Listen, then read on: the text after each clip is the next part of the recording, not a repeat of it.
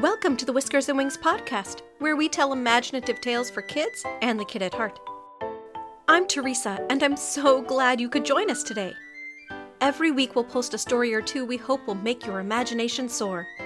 And this week's story is all about what was supposed to be a fun day, but it doesn't exactly go that way. It's an original written by me, Teresa, and features a grumpy young man, his cheerful friend, and the wackiest fair you've ever heard of. Here is our story Stewie McGruffy's rotten, abominable, no good, lousy, and utterly putrid day at the fair.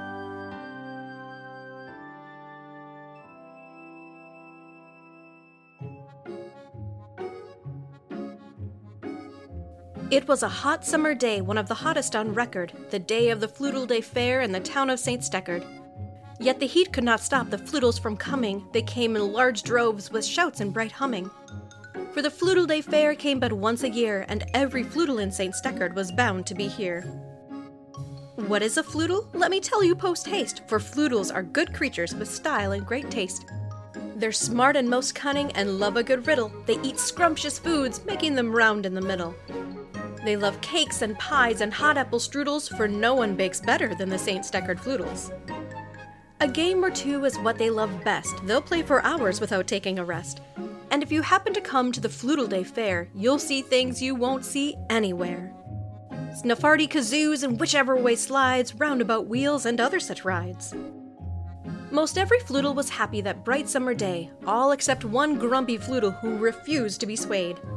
He was determined to be most cranky and dreadfully stuffy. It was none other than young Stewie McGruffy. From the moment he stepped out that fine Floodle fair morn, he'd been grouchy and snappish and glared with great scorn.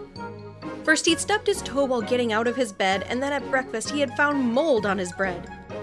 The more things that went wrong, the madder he felt, and Stewie was sure today a bad hand he'd been dealt.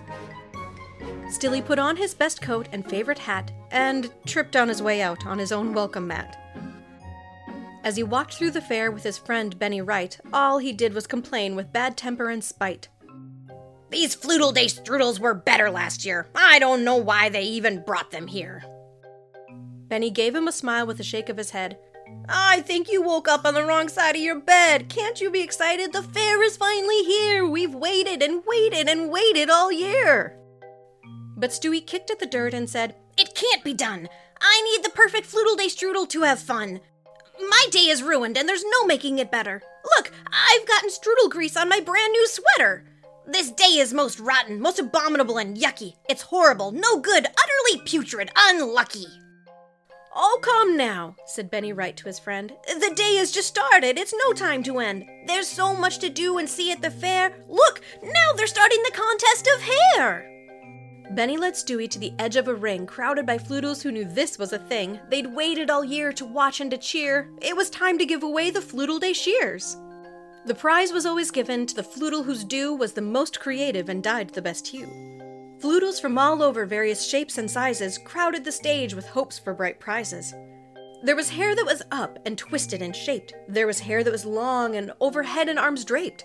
There was hair that was spiked and full of rare gemstones. There was hair that was dyed in all shades and color tones. The Floodles went wild and cheered and clapped hands to the beat of the special song played by the band. But Stewie refused even to cheer or to smile as the contestants waved hair up in twisted piles. With my luck, I'd never win a contest like this. I'm sure the audience would only boo and hiss. Benny shook his head at his friend Stewie and said, That's just plain old rotten fooey. You could enter and try, but I know that you won't. Not today, anyway, with your attitude of don't. Just try to be cheery and look around. A better Floodleday fair is not to be found. If you try to enjoy yourself, you may happen to find your day can be better and your bad morning not mind. As they continued their day at the Floodleday Fair, Stewie continued to grumble like a Bannockrock bear. Not even a ride on the whichever way slide could get him to change his bad attitude inside. I want to go home, he finally said with a huff. I've had enough of this fair, of the crowds and this stuff. My day has been rotten, abominable, and no good. I've been left out, cheated, upset, misunderstood. It's been a lousy, utterly putrid day at this fair, and I'm going home. You can stay, I don't care and off Stewie stumped with more grumbles and groans, feeling angry, bitter, and grumpy to his bones. He went straight to his room and dropped into his bed. He grabbed at the covers and pulled them up to his head. He told himself no one was as miserable as he, for his day had been terrible. Surely most would agree. In his bed he stayed, stewing long until the night began to draw near and he had to turn on a light. At that moment, he heard a sudden loud knock from his front door, which he'd forgotten to lock. Hello? He heard the voice of Benny Wright call. He'd opened the door and was coming down the hall. What do you want? Stewie yelled, jumping back into bed. I don't want any visitors. I've got an ache in my head. But Benny came in, a wide grin on his face. I wanted to show you! I won the Tato Sack race! He held up a trophy so bright and so stunning, he'd won by skillful hopping and fast running. I wish you had stayed. I'm sure you'd have beat me. You'd have had fun and you'd own your own trophy. But you stomped home upset and refused to try to have a good day, and I know the reason why. You let a couple of things that didn't go your way ruin and drag down your whole fair going day. Instead of choosing to keep peace and joy in your heart, you let whatever it was ruin your day from the start. I hope tomorrow you have a better mood and can choose to rejoice rather than grumble and brood. For a day is what you make of it, believe it or not, and can be more terrific than you would have first thought. Benny left Stewie, who lay quiet and still, feeling both mad and slightly ill. Was Benny right, and things could have been better had Stewie been more of a go getter?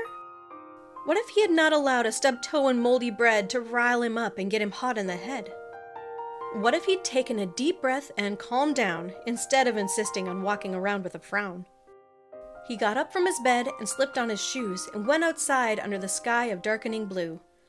The stars were just beginning to appear, and Stewie looked up and felt his heart cheer, for the twinkling lights had still come out, despite his day full of grumbles and pouts. He drew in a deep breath and allowed a smile, something he hadn't done in a while. Tomorrow would be a brand new day, and he'd do his best to enjoy it and play. For a day is what you make of it, believe it or not, and can be more terrific than you would have first thought. The End.